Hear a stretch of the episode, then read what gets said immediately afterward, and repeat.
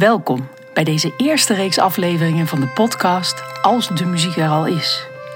In deze podcast interview ik muzici met eigenzinnige opvattingen over de wondere wereld van de muziek en het onderwijs in muziek. Mijn naam is Suzanne Lutke. In deze eerste aflevering interview ik Koen Witteveen. Ik zag Koen voor het eerst op North Sea Jazz tijdens een waanzinnig optreden van zijn band Typhoon. Geen idee dat we een paar jaar later samen workshops zouden geven. Nu ben ik een nog grotere fan dan toen. Wat een prachtig mens. Koen symboliseert voor mij een nieuw soort muzikant. Open, nieuwsgierig, flexibel en in staat om zijn twijfels te herkennen. Voor hem geen hokjes, maar verbinding.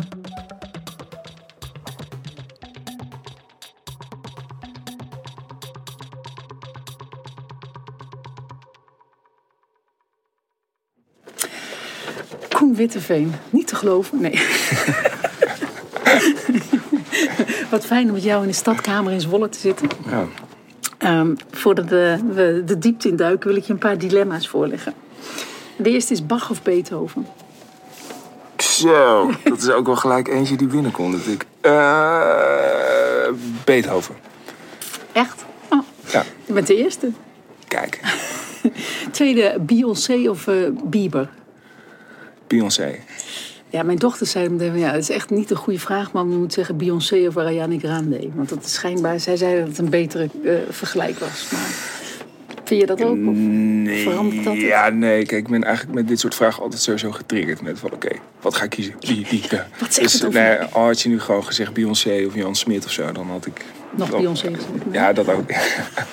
maar het ook... Ja, nee. Beyoncé, ja. Beste curves. Ja. Concertgebouw of de Kuip? Eh, eh, concertgebouw. Hoewel ik liever de Kuip wil zeggen, maar ik zeg toch wel concertgebouw. Ja. Nooit meer optreden of nooit meer lesgeven? Eh, nooit meer lesgeven. Muziek creëren of muziek uitvoeren? Muziek creëren. Samen of alleen? Samen. Leuk. Ja. Ja, mijn dochters doen dus dit soort dingen met al hun vriendinnen de hele tijd door. Om elkaar te leren kennen. Dus ik denk, dat ga ik ook eens uitproberen. Koen, wat fijn dat we hier zitten. Ehm, we gaan het hebben over muziek en muziekonderwijs. Maar ik wil eerst heel graag jou wat beter leren kennen. En ik ben heel benieuwd naar wat jouw allereerste muzikale herinnering is. Dus in jouw eigen leven, wat is het eerste moment dat je echt dat je muziek herinnert in jouw leven? Ehm, ik denk dat dat... ehm, mijn moeder is eh, pianist en pianojuf. en eh, zij speelde... Of zij gaf ook bij ons thuis les. En eh, dat betekende dan letterlijk dat gewoon als wij naar bed gingen, zeg maar, of naar bed waren gebracht, dat ik dan in mijn bed lag en dan hoorde ik gewoon pianomuziek. Dus dat was denk ik wel echt mijn eerste muzikale ervaring. En daarna ook letterlijk wel, wat daar ook aan gekoppeld was, waren de, de muziekuitvoeringen. Dus zij hield met al haar leerlingen, zeg maar, die kwamen dan bij ons samen thuis. En dan, dan mocht ik wat langer opblijven. En dan gingen zij allemaal ja, spelen. En dat, die hele soort magie die daar aan gekoppeld was, dat, is, ja, dat zijn wel echt wel een soort hele levendige ervaringen. Dus het was magisch voor jou? Het had ook natuurlijk Ja. dat je denkt van, goh... eh, Nee, nee, het was wel echt, het was wel echt magisch. En Ja. met name doordat gewoon de klanken van de muziek zelf. Dat was wel magisch, maar ook het sfeertje daar omheen. Dus eh, iedereen die daar was, die wou natuurlijk zelf ook heel graag zo goed mogelijk spelen of zo. Dus je voelde ook wel ergens die spanning. Ja. Maar het was ook wel heel erg vanuit een soort veiligheid. Dus het gaf ook niet als er een foutje werd gemaakt. Dan werd er of doorgespeeld of soms werd er een stuk opnieuw ingezet. Ja. En die soort veiligheid of zo, dat voelde gewoon ook magisch of zo. Ja, Ja, en thuis ook. Dus gewoon thuis? Bijna een soort... eh, ja en eh, ik weet niet, dat zullen mensen misschien wel herkennen. Maar als je zo als klein kind of zo tegen eh, je vaders of moeders borst aan ligt of zo. En dan als ze gaan praten, dan bromt dat een beetje zo. Ja. En ik had dit letterlijk met die muziek of zo. Dat je dan zo moe was en bijna in slaap viel. Maar dat je het wel een soort ergens hoorde binnenkomen. Nou. Ja. Ja. super. En heb jij... eh, hoe, weet je nog hoe oud je was ongeveer? Wat is dit soort herinneringen? Is dat, eh, Ehm, nou ja, ik denk zeg maar die eerste echte muziek die ik zo hoorde in mijn bed. Dat was denk ik al wel vanaf een jaar of vier of zo. ja. En met die uitvoeringen denk ik ehm, iets later, toen ik een jaar of zeven of acht was. nou, je bent eh, mu- muzikant geworden. Ja, nou, Ja. ik vind het zelfs een te kort woord voor jou, maar daar hebben we het straks over. Wat waar nou, als jij nou kijkt naar jou, de rest vanaf dat moment in dat bed en, en waar je nu staat, wat waren nou muzikaal gezien gebeurtenissen of anekdotes of dingen die jou zijn overkomen, die jou gevormd hebben tot de man die je nu bent, de muzikale pro, muzikale man die je nu bent? Heb Ja. Ehm, nou ja, dat zijn, kijk, het grappige is sowieso, ik, ehm, ik ben natuurlijk begonnen met saxofoon spelen. En daar, het grappige daarvan is dat ik zelf altijd heel erg lang dacht dat het een soort van keuze was die ik zelf had gemaakt. maar wat blijkt, is eh, ik eh, moest de saxofoon gaan spelen. Of ik moest een blaasinstrument gaan spelen, omdat ik heel veel last had van mijn eh, astma als kind. En toen had de longarts gezegd, als hij nou gewoon een blaasinstrument gaat spelen, dan kan hij meer longeninhoud kweken. En dan, dat, dat zou heel goed zijn. Dus ja, dat is eigenlijk sowieso hoe ik tot de saxofoon ben gekomen. Dus dat is wel, je was wel een decisive moment. Ja, eigenlijk wel. Ja, ja. En eh, ja, zeg, ja, dan is eigenlijk gedurende die hele leven zijn er wel een soort van die momenten of zo die je muzikaal ontwikkelen. Eh, ik denk ook wel, ik kreeg muziekles van eh, echt wel een soort van legend in het muziekonderwijs. Zeg maar schoolmuziekonderwijs, Frans Haverkort. Oh ja? Ja, daar heb ik muziekles van gekregen. Oh, joh. Op de basisschool, ja. En ik heb daar sowieso eigenlijk wel best wel positieve ervaringen aan Ja. of zo. En met name omdat eh, ja, vanuit toch wel een soort vrijheid of zo, zo voelt dat wel, gekaderde vrijheid, wel met muziek Ja. bezig waren. Dus dat is wel zo'n moment. En ja, ja. Ik weet niet eens meer je vraag. Nou ja, hoe jij, hoe jij bent gekomen waar je nu bent. Hè? Want eh, eh, voor een jongen die eh, ergens... Waar, waar had je... Je bent rond Zwolle geboren, hè? vertelde Ja. je me. Ja. Dus jij, jij, je hebt astma hier ergens en iemand zegt ga saxofoon spelen. Nou, en nu sta je toch in een hele andere wereld. Dus ik, dus ik vind het ook interessant om te... Om, hoe, hoe, kom je, hoe ben je überhaupt in de wereld waar je nu in zit? Hoe ben je daarin terechtgekomen? Is dat per ongeluk of Ja, is dat netwerk? Of wat, wat heb jij... Of was er... Nou ja... Wat Nee, maakt- het is een combinatie van beide. Het is heel grappig. Ik had laatst ook een gesprek met iemand anders hierover. Ehm, en eh, het lijkt een soort van mix te zijn tussen wat er gewoon intuïtief wordt eh, aangezet eigenlijk. Dus je, je ontmoet gewoon bepaalde mensen omdat je daar gewoon goed bij voelt of zo. Vanuit daar een soort van netwerk opbouwt. Het gaat natuurlijk ook om wel gewoon iets wel kunnen. Natuurlijk wel gewoon echt kunnen spelen. Maar het gaat ook wel echt om goed samen kunnen werken. Want dat is natuurlijk ook zo. Ik ben niet... eh, kan wel wat spelen of zo. Maar er zijn ook heel veel muzici die echt heel veel beter zijn dan ik. Dus het is ook wel meer dan dat alleen. Ehm, en ik denk dat ik wel ook heel erg heb meegekregen vanuit mijn jeugd... om heel erg open te staan voor alles wat er gebeurt. En daarop te kunnen anticiperen. En dat is eigenlijk ook wel wat ik een soort van mezelf eh, voorneem. Waar ik nog steeds voor twijfel of ik dat nou op een tatoeage zo op mijn arm ga laten zetten. Maar er is zo'n tekst van eh, Nina Simone. Zij zegt, eh, it's an artist's duty to reflect the times. En dat is echt iets wat ik zeg maar heel erg probeer te leven. Ja, ja. Als jij het niet doet, dan doe ik het goed. Ja. maar ik zal het niet van je jatten. ja. Ehm, jij vertelde mij ooit ehm, eerder in een gesprek wat we hadden... dat jij toen jij bij, in het jeugdorkest bij de Fanfare zat... dat je toen al een soort, soort nerderige, ritmische afwijking Ja. had. Dat mensen daar al gek van worden. Zou je dat verhaal nog eens willen vertellen? Ja, ja, ik zat inderdaad op een uh, fanfare. Dat is dan ja, in het dorpje waar ik woonde. Waren er niet bijster veel andere alternatieven als je iets met saxofoon deed. En ik ben eigenlijk ook heel blij dat ik daar ooit ben gestart. En ik kwam bij Tot Ons Genoegen, dat fanfare. En, eh, Ook afgekort TOG? Ja, TLG, dat is ook de afkorting. En eh, nou ja, je hebt dan zo die repetities. En ik zat dan op een gegeven moment in het jeugdorkest. En je zat nou, in zo'n orkestopstelling. En ik ben wel zeg maar dat type persoon dat als die gewoon zit of zo, ik ben altijd wel een soort met ritmiek bezig of zo. Ja. Tot ergernis van sommige mensen. En op saxofoon heb je natuurlijk al die kleppen. En dat klinkt gewoon waanzinnig goed. Maar ik verloor mezelf daarin. Dus dan zat ik zo helemaal groovend op mijn saxofoon zo te spelen. En dan kreeg ik een flinke tik tegen mijn stoel aan van eh, een meisje wat voor mij zat. Ik weet ook nog hoe ze heette, de Melza. en, eh, Ai, de Melza. Ja, en zij, zij vond het echt super irritant dat ik dat deed. Ja. Ja. Vind ik ook altijd wel interessant. eh, Nou ja, een stukje in het boek gaat over dat, dat we misschien met z'n allen ook een soort gevoeligheid moeten ontwikkelen voor wat, wat er al uit kinderen komt als je ze ziet, zeg maar. Dus dit vind ik dan, dit, toen je me dat toen vertelde, dacht ik van, oh ja, dat is interessant. Want eigenlijk zie je dan iemand die heel erg op dat ritme zit. En dan zo'n saxofoon is vaak natuurlijk ook heel melodisch. Zeker in de Ja. en van varenwereld zit je eigenlijk vaak in de lyriek en in de... Ja, ja, ja zeker. Ja. Dus dat, het, nou ja, dat moest ik toen aan denken toen je me dat vertelde. Dat, dat het goed zou zijn dat wij als muziekprofessionals dat, dat leren zien. Van hé, hey, wat zit daar en kun je dat gebruiken? Dat is, ik sprak eh, Ivo Kouwenhoven ook voor een, eh, voor een interview. En hij zei van ja, met alles wat ik van, van mijn kids in mijn orkesten meekrijg, dat wordt allemaal onderdeel van wat we gaan doen. Dus hij had jou als, eh, denk ik, als groove ingezet. Ja, nou ja, het grappige is, is dat, zeg maar, dat werd toen niet eh, zo opgemerkt. Nee. Helaas. Of misschien ook wel weer prima. Eh, maar het grappige is dat nu, zeg maar, met... ik moet even denken aan onze theatertour met Typhoon.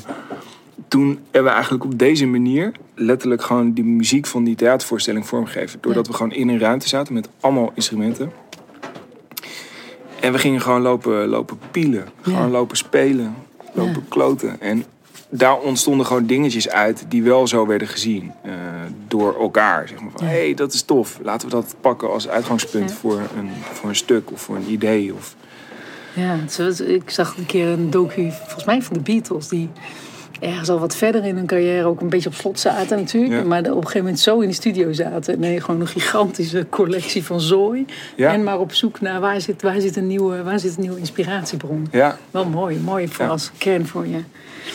Ja, mooi. Ehm, als jij, eh, we zijn, je hebt al deel veel dingen verteld, maar als je jezelf nu zou moeten beschrijven als waar je nu staat als muzikale persoonlijkheid, wie, wie, wie is Koen Witteveen? Wat, ja, wat wil je dat mensen van jou weten? Niks, maar. op basis van muziek. Nou ja, ja, ja, ja, ja, nou ja, ik, ja, vind het wel leuk om jouw muzikale Ehm, dingen te weten. Nou ja, het is grappig. Ik, de- ik loop daar zelf ook wel vaak mee in mijn hoofd van. Ja, wat, wat ben ik nu eigenlijk? Want ik vind mezelf... Ik heb een soort allergie ontwikkeld dat ik nu een soort van saxofonist ben. Want dat vind ik zelf niet alleen, zeg maar. Ik ben niet alleen saxofonist. Ehm, dat komt ook met name die allergie omdat ik een soort van... eh, eh, als saxofonist heb je een soort bepaalde rol. Of je speelt in een sectie of je bent solist. Of eh, weet je, het wordt Ja. al heel gauw gekaderd of zo. Ja. Dat is overigens bij heel veel instrumenten. En naarmate ik zeg maar verder ben, ook in mijn leven, ben ik gewoon meer een. ik ben gewoon een maker. Eh, Dus ik, eh, de saxofoon is toevallig iets wat ik wel gewoon oké kan spelen. Maar ik vind het ook heerlijk om, eh, om gewoon op een basgitaar gewoon een groove neer te zetten. Of op een, of, eh, weet ik veel, een analoge drumcomputer of zo. Daar kan ik mezelf ook helemaal in verliezen.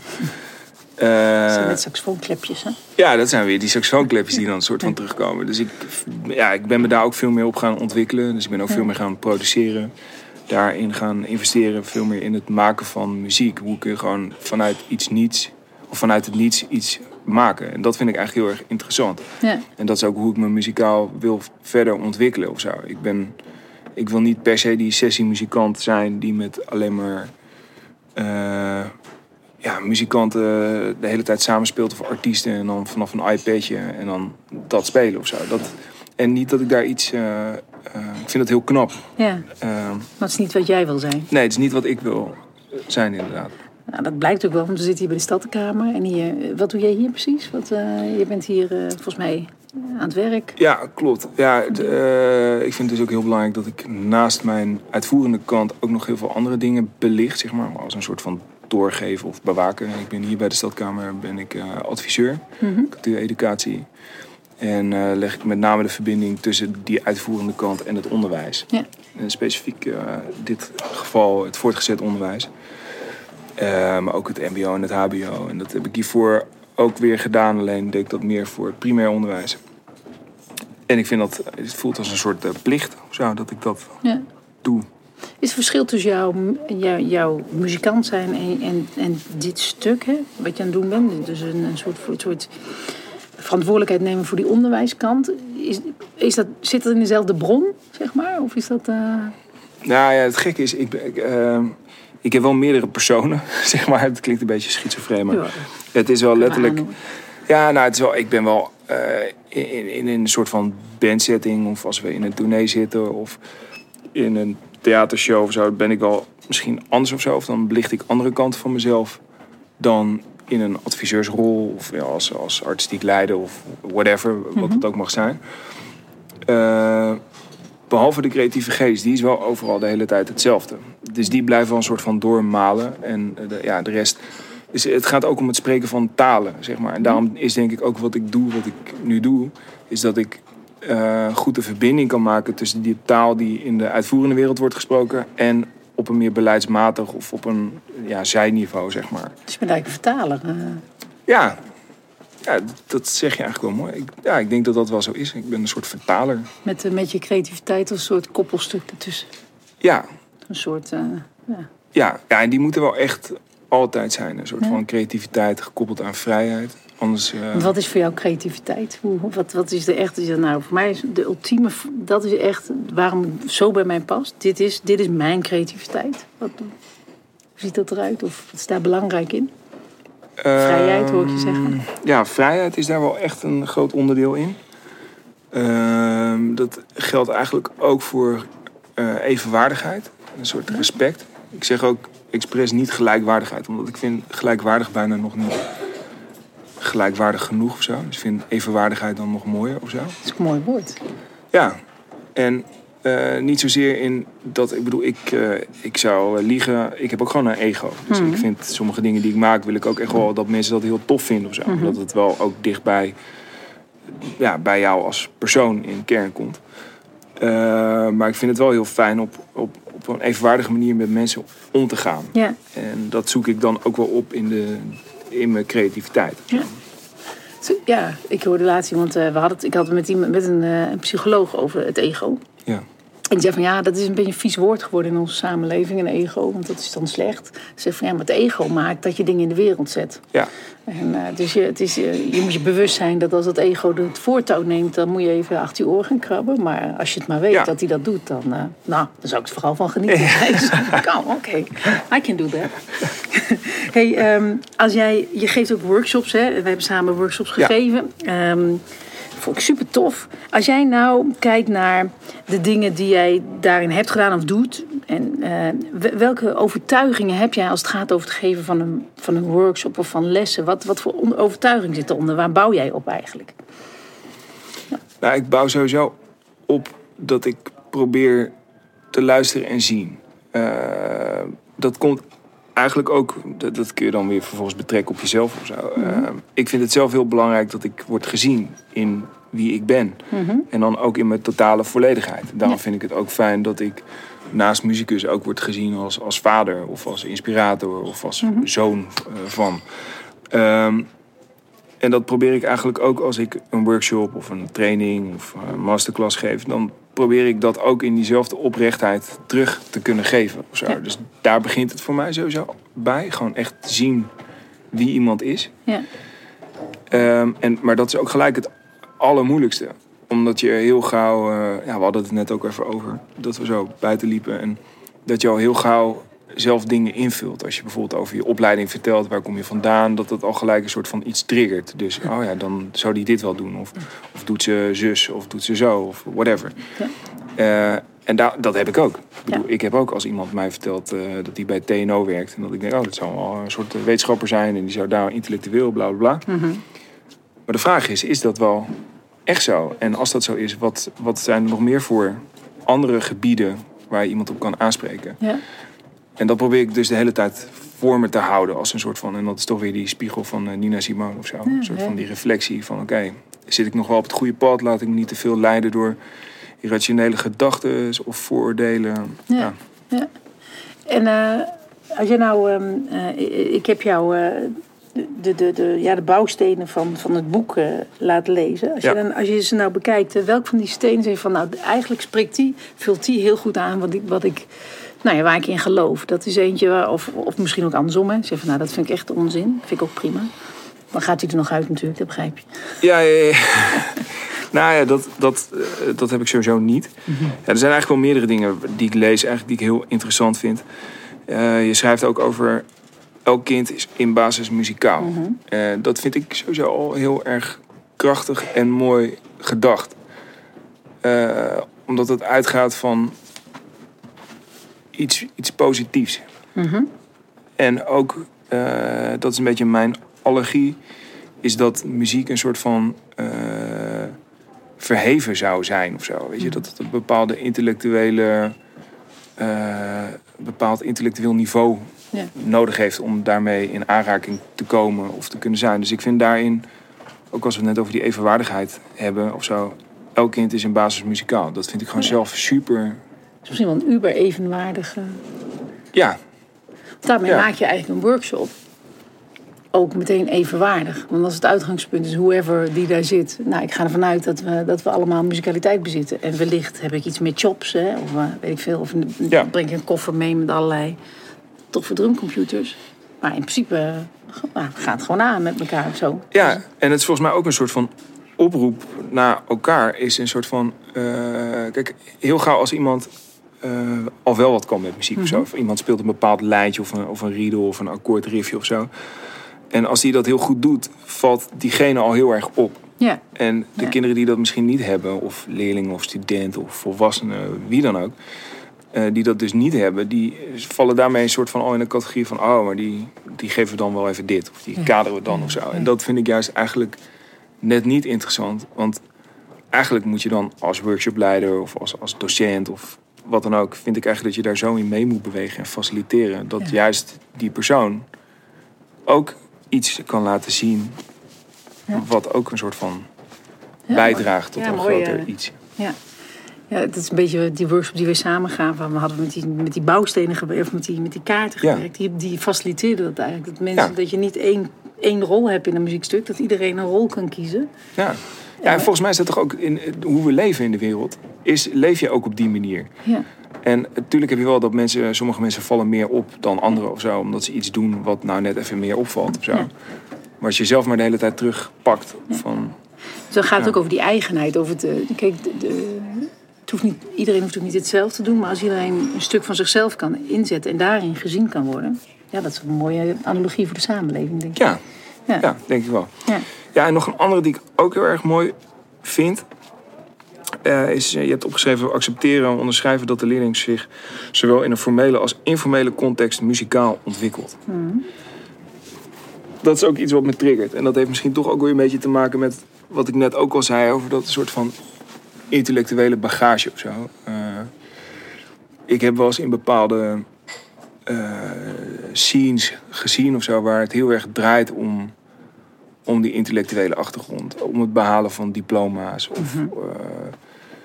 eh, ja, het soort van. Dat zou dan aangeven dat je een bepaald niveau hebt, muzikaal gezien.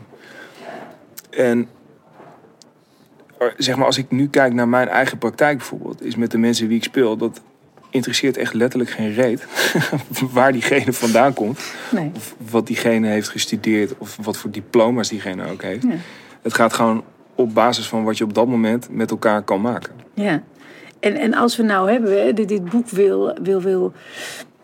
Nou, ik wil heel graag in het muziekonderwijs een soort, soort, soort, soort, soort frisse wind laten waaien.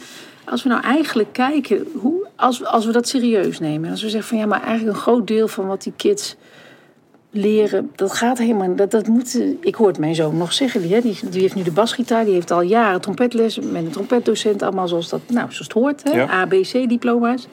En nu heeft hij de basgitaar ontwikkeld, of ontdekt.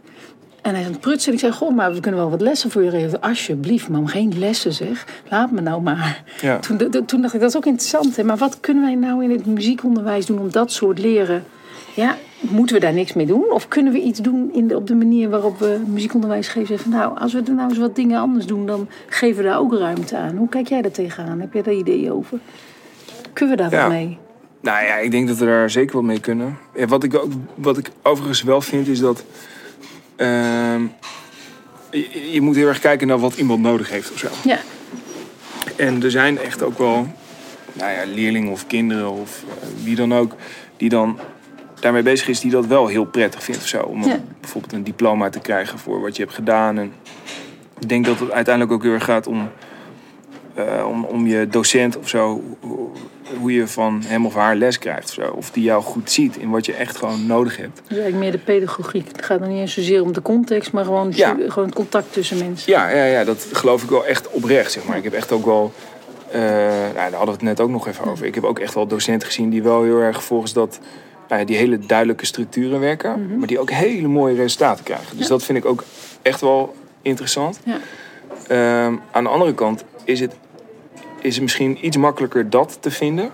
Dan de kant waar het echt om het hele vrije gaat. En kijk, vrij, ja, dat vind ik dan eigenlijk bijna een vies woord als ik het zo zeg. Want vrij klinkt ook heel gauw een soort van... Als het maar leuk is. Ja, precies. En dat, dat vind ik ook niet, zeg maar. Maar ik vind dat soort dat spelen. Dus Ja. wat jij zegt, gewoon dat er een bas... Nou, mijn, mijn zoontje bijvoorbeeld. Wij hebben, wij hebben een drumstel. Ik had een, een drumstel voor mijn zoontje gekocht. En eh, hij is nu zeven jaar. En eh, hij zit nog niet op muziekles of zo. En die, ik, mijn idee daarbij is gewoon dat ik letterlijk dat drumstel... dat staat gewoon opgesteld. Dus hij kan gewoon altijd achter, die, eh, achter, nou, achter zijn kitje gaan zitten. En dat doet hij ook. Wanneer hij dat zelf wil. En soms is dat maar vijf minuten. Mhm. En soms loopt hij voorbij en dan geeft hij een tik op de, op de floor tom en dan that's it of zo. Maar soms zit hij ook gewoon echt letterlijk drie kwartier lang gewoon allerlei dingen uit te proberen. En eh, dat klinkt misschien te plat of zo, of dat het dan heel simpel is of zo. Maar ik vind dat dat soort uit een intrinsieke motivatie komende eh, bezig zijn heel erg tof. En wat hij natuurlijk ook ziet, is hij ziet mij wel bezig in mijn eigen studio. Ik heb dan mijn studio aan huis ook. Dus dat ziet hij ook. En dan komen muzikanten over de vloer. En andere inspirerende mensen. Dus dat krijgt hij wel mee. En hij hoort de muziek die we opzetten. En dus dat voedt hem ergens ook al. En dat geeft misschien inspiratie. Of ik laat hem soms wel eens filmpjes zien van toffe concerten. Of gaat hij wel eens mee naar een concert. Dus dat voedt hem ook. Zoals jouw moeder vroeger. Ja, ja, precies. Ja, En ja vader eigenlijk ook, dat. Ja, en mijn vader ook zeker. Dus ja, ik denk dat dat, dat, dat speelveld moet. Ja, dus het gaat er er, zijn. en hetzelfde wat je eigenlijk net over Typhoon zei. Van dat, je, dat je op een gegeven moment je voorbereidt op een nieuwe tour. Maar dat je niet een programma neerlegt en het instudeert. Maar dat je het jezelf toestaat om een soort speelveld te maken. Dat je gewoon met elkaar weer gaat klooien eigenlijk. Ja. Ja. Ja. Maar de- en dat is wel ingewikkeld, hè? Want eh, ik werk heel veel op muziekscholen. Zeg ja, ja, leuk idee, maar hoe doe je dat dan in de context van een, van een, van een muziekschool? Weet je wel? Hoe, hoe, hoe kun je dat nou, eh, hoe kun je dat nou doen? Dat, Ja. ja. ik vind dat. eh, nou, ik moet denken aan. eh, ik ken een muziekschool waar ze ook veel eh, eh, nou, urban dance soorten hebben. Maar die hebben helemaal geen lessen. Die leggen gewoon op twee avonden een soort, soort dansvloer neer. En dan Ja. gaan, ze, gaan ze battles doen. Ja. En dan gaan ze elkaar allemaal tricks leren. En dan gaan ze daarna een keer battlen. En dan gaan ze weer tricks leren Ja. ik vraag me, zo- zou dat, zou, zou zo, ja, ik zou het wel fascinerend vinden om dat naar muziek te kunnen vertalen. Maar wat ik vaak terug hoor, dan zeggen eh muziekdocenten tegen mij van ja, maar voor muziek maken moet je eerst de skills hebben. Je moet wel skills hebben voordat je daar. Hoe, hoe kijk jij daar tegenaan? Heb jij daar gedachten over? Ja, eh, het is allemaal het is heel tweeledig. Hè? Dus ik heb aan beide kanten. eh, eh, maar als ik dit zo hoor, denk aan de ene kant zeker, je hebt skills nodig. Aan de andere kant vind ik dat totaal geen belemmering om, als je die skills niet hebt, om geen muziek te mogen maken. Oh ja, precies. En het ligt ook heel erg aan, ja, en ook maar ook wat je wil. Weet je, Ja. ik bedoel, eh, kijk, als jij inderdaad eh, een heel festivalseizoen vol wil spelen en je wil, eh, dan is het wel fijn als je inderdaad op je instrument of wat je doet, dat je dat wel een beetje kan. Ja. Ehm, maar dat mag geen, wat mij betreft, echt niet een, een soort eh, eis zijn om muziek te mogen maken. Nee. Sterker nog, Even, even, hoe noem je het nou? Even, ja, evenwaardig. Evenwaardigheid, ja. Ja, ja ik, toevallig net, ik kom echt net hiervoor. Ik had een afspraak bij, bij twee zeer bevlogen mensen. Die hebben, dat heet de Protoon, hebben zij ontwikkeld. En die hebben aan de hand van eh, bordjes met beelden erop, Ja. hebben ze eh, en allemaal pads waar je op kan slaan, hebben ze een soort muziekcompositiemachine gemaakt. Cool.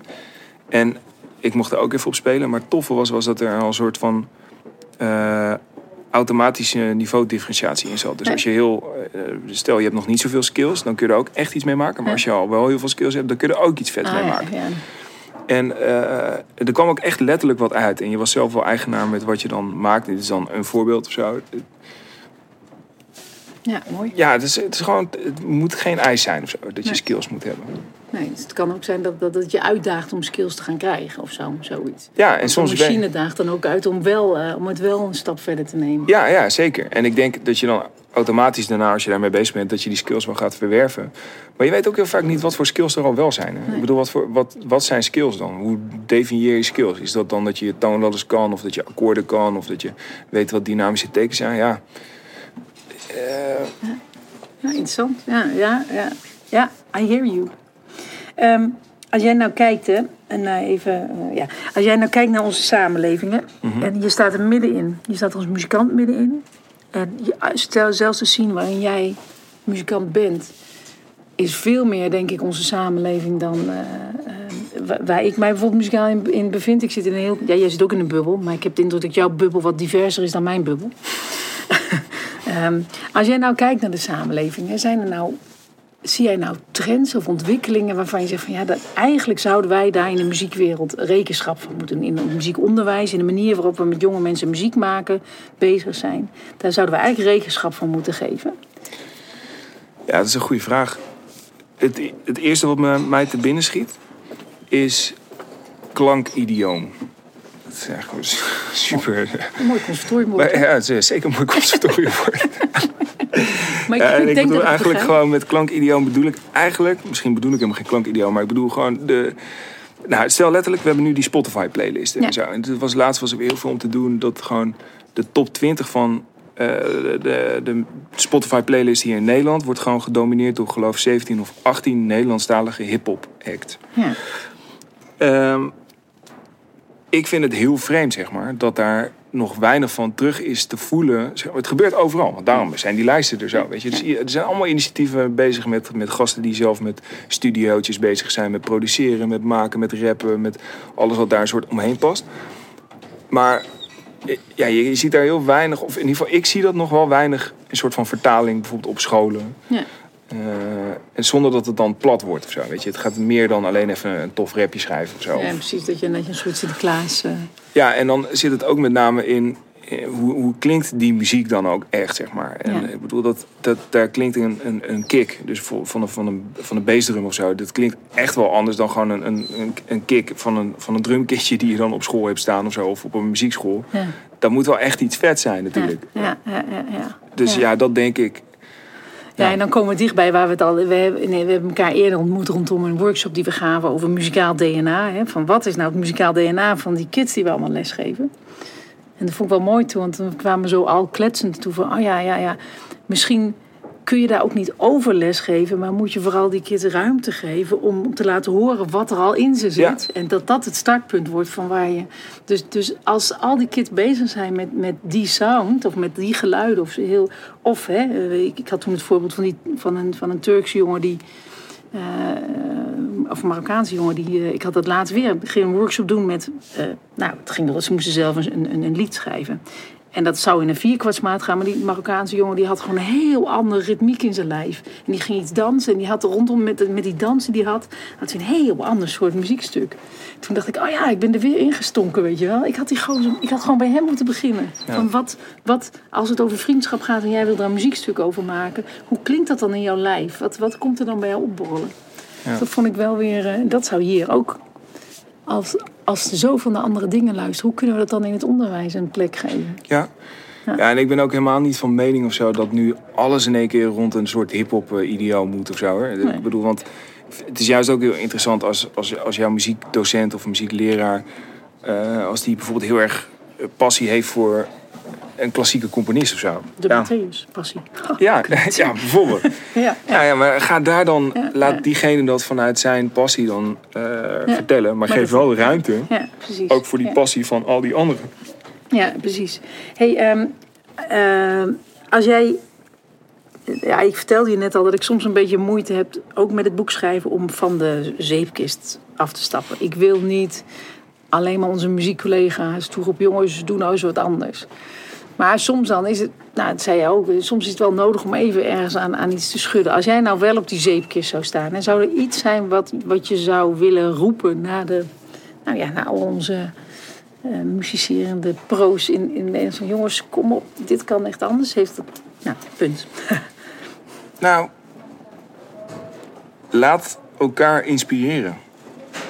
Want ik, ik vind wel dat er ook heel veel goeds gebeurt, zeg maar. Er, Ja. er zijn ook hele toffe ontwikkelingen. Ja. Er zijn heel veel mensen die heel erg eh, innovatief zijn... Of, of, of heel erg passievol vanuit intrinsieke motivatie. Ja. Eh, deel dat vooral met elkaar. En zo, want dat is nu het lastige. Weet je, er zijn weinig plekken waar je dat eigenlijk allemaal ziet. Er zijn zoveel mensen overal bezig. Dat ik bijna een soort van denk... Kijk, ik ga echt niet zeggen van je, je moet dit doen of zo. Want ik weet het ook niet of zo. Weet je? Ik bedoel, ik vaar ook een beetje op mijn intuïtie. En probeer gewoon een beetje reflectief vermogen eh, te wat, hebben. wat doe jij wel? Wat, wat, wat, wat ervaar je van jezelf? Ja, maar ja, weet je, ik weet het echt niet allemaal. Maar ik, ik heb... Maar ja, ik probeer dat... Ja, eigenlijk wat ik zeg. Ik probeer gewoon een soort van die inspiratie op te halen. En ook te beslissen van oké, wat kan ik? En wat kan een ander? Oh ja. En dan ook zelf kunnen zeggen... Ook al is dat soms gewoon een beetje een ruk. gezien je ego of wat dan ook. Eh, soms zijn andere mensen gewoon beter in iets. En dan is het ook weer de kunst van oké, laat diegene dat, dat doen of zo. Ja. En, eh, maar ik probeer gewoon vooral veel te ontmoeten. Doordat je gewoon Ja. heel veel wordt gevoed. Nou, ik vind, ik vind jou daar wel echt, als ik je nou ergens een master in vind, is het daarin. Er zijn weinig mensen die ik het afgelopen jaar ontmoet heb, wie ik dat zo voelde als bij jou. Zo'n totale eh, openheid voor, voor, eh, voor wat er om je heen gebeurt. Dat is, het, ik vond het, nou ja, we, we hebben elkaar het afgelopen jaar ontmoet, dus ik vind het echt zeer inspirerend. Gewoon, je, je hebt mij echt bewogen daarin. Gewoon omdat je gewoon bereid bent. Dus eh, Nou, dat, is, dat vind ik een heel mooi compliment, dankjewel. Ik heb dat trouwens ook geheel wederzijds. Ja, nou, ja, dat Lekker klef, jongens. Nee, ja, echt. Hey, ehm, we zijn bijna eh, eh, aan het einde.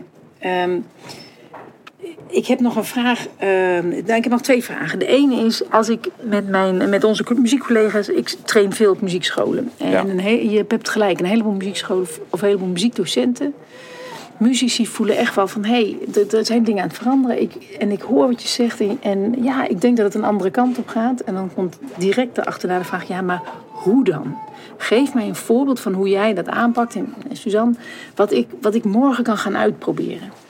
Ehm, nou, kunnen we dat doen. Maar heb jij een, een, een werkvorm of een ding wat je denkt van... nou, als ik, als ik ergens instap en ik wil echt beginnen bij die leerling. Ik wil echt zien en horen wie die is. Dan, doe ik, dan probeer ik dit altijd. Of dan zet ik dit in. Heb je zo'n voorbeeld van een werkvormetje? Werkvorm. Werkvorm. Werkvorm. Werkvorm. Of een, ding. Of een ding wat je doet. Maar je hoeft geen werkvorm te doen. Een ding wat je doet. Ik begin altijd zo. Of... Ja, ja, weet je wat wel? Dat zou ik dan ook gelijk maar uit de doek eh, doen. Is, eh, eh, ik heb eigenlijk nooit een soort... ik bedoel, ik heb ze wel ook, die werkvormen. hè, Dat je gewoon zo'n soort uit je rugzak en dan zo'n werkvorm kan pakken of zo. Ja. Ik heb er ergens ook wel een beetje een allergie tegen of zo. Ik, en dat doe ik echt zeer onefficiënt. Zeg maar voor elke sessie die ik eigenlijk geef of doe... bedenk ik eigenlijk weer iets nieuws of zo. Puur omdat ik het gewoon zelf leuker vind of zo dan. en ook omdat het een soort van eh, iets anders belicht. Zo. E- Even concreet, hè, want dat is misschien wel iets waar, waar je naar vraagt of zo. Een paar weken geleden moest ik, eh, eh, gaf ik een sessie bij Rijkswaterstaat. Eh, gewoon mensen die niet per definitie heel vaak eh, bezig zijn eh, met muziek. En uit een vrij andere setting komen of zo. Dus ik dacht, oké, wat hoe gaan we een soort van iets bewerkstelligen of zo. En ik heb me toen weer even laten inspireren door die sessie die wij hadden gedaan. We waren een soort muzikaal begonnen. Vanuit iets spelen, eerst klonk er wat en daarna zijn we gewoon zelf gaan spelen. En dat Ja. heb ik echt gewoon letterlijk gekopieerd. Ik ben gewoon zelf begonnen met spelen. En daarna hadden we op de grond allemaal vinylplaten neergelegd. Maar echt gewoon de hele vloer lag vol met vinylplaten en in het midden stond een plaatspeler. Ik denk echt wel dat er 200 platen lagen of zo. En wij hebben hun gewoon daar laten rondlopen. Zij moesten zelf een plaat kiezen die een soort van metafoor stond voor wie zij op dat moment waren in het Ja. leven. En daarna kwam er een gesprek op gang over muziek. En dat was ons vertrekpunt. En uiteindelijk hebben we gewoon iets gemaakt die dag. We hebben gewoon echt een, lied gemaakt. Maar dat was echt. Daar kon iedereen zich in vinden. Ja. Eh, als ik bijvoorbeeld ergens anders, ik, moet, zat ook te denken een keer, eh, ging ik een masterclass geven op het conservatorium. En toen, eh, ja, dan pak ik hem weer anders op. Maar wel, dan, ik moet me echt laten voelen door wat ik dan gewoon zie of zo. Wat, Ja. wie, wie heb ik dan voor me? Hoe ga ik dat aanvliegen of zo? Dan, dan pak ik weer een andere vorm of zo. Dus Ja. het is niet zo, ik heb niet de standaard werkvorm of zo die ik Nee, maar dit, is wel, dit voorbeeld is, als jij, jij begon dit interview met zeggen van ja, ik, ik, ehm, hè, wat is een overtuiging vroeg ik jou te zeggen, nou ja, ik, ik moet luisteren en kijken wie daar zit. Ja, Dus dit is een, bijna, bijna één op één vorm daar, om daarop in te gieten. Als Ja. je ze een, een, een plaat laat kiezen en, laat zeggen, en, laat, en ze het op de plaatspelen kunnen leggen. En zeggen, dit is een metafoor voor wie, wie ik wil zijn of kan zijn of waar ik op zoek naar ben. Ja. Ja, dan is het natuurlijk ultiem die anderen letterlijk zien Ja. en horen. Ja, want ik geloof niet zozeer in dat, zeg maar, jij kan wel zeggen van oké, dan, dan moet je de, de 60 beater doen of weet ik veel, whatever of zo, weet je. Daar, daar, ja, de- ik bedoel, ik gebruik wel zo'n, ik gebruik wel zo'n werkvorm als, om, om iets te bewerkstelligen of zo, een kader of zo, dat je wel een soort van eh, impro-achtige oefening doet. Maar ik vind dat gewoon heel vaak, eh, ja, je moet je echt laten leiden door wie heb ik voor me en Ja. hoe, wat, wat is mijn doelstelling en hoe ga ik daar dan komen. Dus zelfs een werkvorm is bij jou eigenlijk een speelveld. Ja, Dus als je daar binnen niet... Je gaat er nooit van A naar B. nee, nee eigenlijk niet, nee. Ja, dan is de laatste vraag natuurlijk, Koen. Eh, wat heb ik je niet gevraagd wat je heel graag had gewild dat ik je gevraagd had? Zo. Ehm. ja, dat, eh, dat weet ik eigenlijk niet. Je mag ook gewoon nog een toevoeging doen en je mag ook zeggen, nou, volgens mij... eh, Nou, ik vind het zelf heel tof hoe je dit zelf faciliteert. Dat je gewoon... Eigenlijk doe jij precies wat ik, eh, wat ik zojuist zei. Dat klinkt precies... Jij doet precies wat ik zeg. Nee, nee, ik bedoel eigenlijk... Do- doordat je gewoon met zoveel mensen spreekt en iets inzichtelijk maakt. Jij maakt nu eigenlijk wel dat soort van inzichtelijk. Eigenlijk zou je gewoon letterlijk, maar dat is bijna een soort, ja, dat is utopisch of zo. Elke muziekdocent of elke muzikus, elk persoon verdient eigenlijk zoiets als dit. Dat hij zou kunnen vertellen over wat iemand hem of haar drijft. En ik vind dat eigenlijk heel erg waardevol. Eh, Dus ik zou je eerder gewoon willen danken of zo, dat je dit doet. Ook als een soort van missie om... Daar komt het vandaan. Ook waarschijnlijk bij een soort intrinsieke motivatie vanuit jou om weer... Ja, nou, het is heel graag gedaan. Ik, ik zit meteen verder. Mijn creatieve geest Ja. gaat natuurlijk ook... Het is natuurlijk gewoon misschien... Als deze podcast gaat, eh, hoe noem je dat, zo? Ja. Dat we dan die, die, die opdracht met die, die, die LP's, dat we dan gewoon een soort, soort online collectie maken. Ja, dat kan natuurlijk gewoon op Spotify. Ja, Dat mensen, maar dat we dan, nou, moeten zoveel, dat mensen dan vanuit daar en dat, nou, dat we daar Ja. iets leuks van maken. Je moet even over verder denken. dat vind ik wel een goed idee. Super bedankt, Koen. eh, en, ook. eh, we gaan elkaar zien. Zeker. Nou, doe maar dan. Ja, in één keer toch, dan is die gewoon al uit. En dan toch, maar dat kan met podcast, hè? Dus toch gewoon weer even inprikt.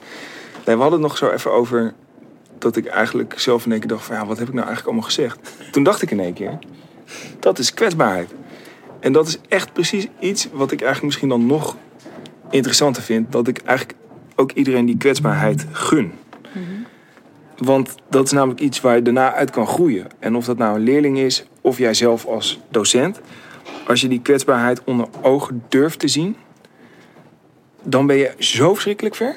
En wat is voor jou dan kwetsbaarheid? Wat is, wat, wat is de kern van als, jij dat, als je dat voelt in jezelf? Nou, dat begint al bij door te zeggen dat je bijvoorbeeld iets niet weet. Of daarover te zeggen van oké, dat is niet iets waar ik jou over kan vertellen, maar ik wil met jou meegaan Ja. om dat te onderzoeken. En dan krijg je bijna een soort van, eh, ja, ze noemen dat natuurlijk in, in eh, educatietermen co-teaching of co-creatie of zo. Maar dat, leg je een systeem omheen. Ja, dat, dat, dat willen we, hoeven we misschien niet altijd te doen. Maar ik vind wel, als je zeg maar, met elkaar daar in die zoektocht meegaat vanuit die kwetsbaarheid... dan, kun je, dan, dan leer je allemaal er wat van. Of zo. Maar, dan- ja, maar dan is het dus wat we dan met z'n allen moeten doen, whatever, waar we ons ook begrepen, is kwetsbaarheid en in, in openheid met elkaar het aangaan. Ja. de kwetsbaarheid is openheid, want anders ben je niet kwetsbaar en dan ben je Nee. bang. Namelijk. Nee, eigenlijk, en het is ook heel spannend, weet je, om eh, kwetsbaarheid te laten zien. Ik vind het ook moeilijk. Ik struggle daar de hele tijd mee. Maar Ja, dat is, dat is het enige wat ik kan zeggen. Dat wordt iets makkelijker als je ouder wordt. dus dat heb je hoop allemaal om uit te zien. ik hoop het. Ja, Dat was het. ja echt? dat was Weet het laatste. zeker? Zeker weten, Oké. Je luistert naar de podcast van Suzanne Lutke.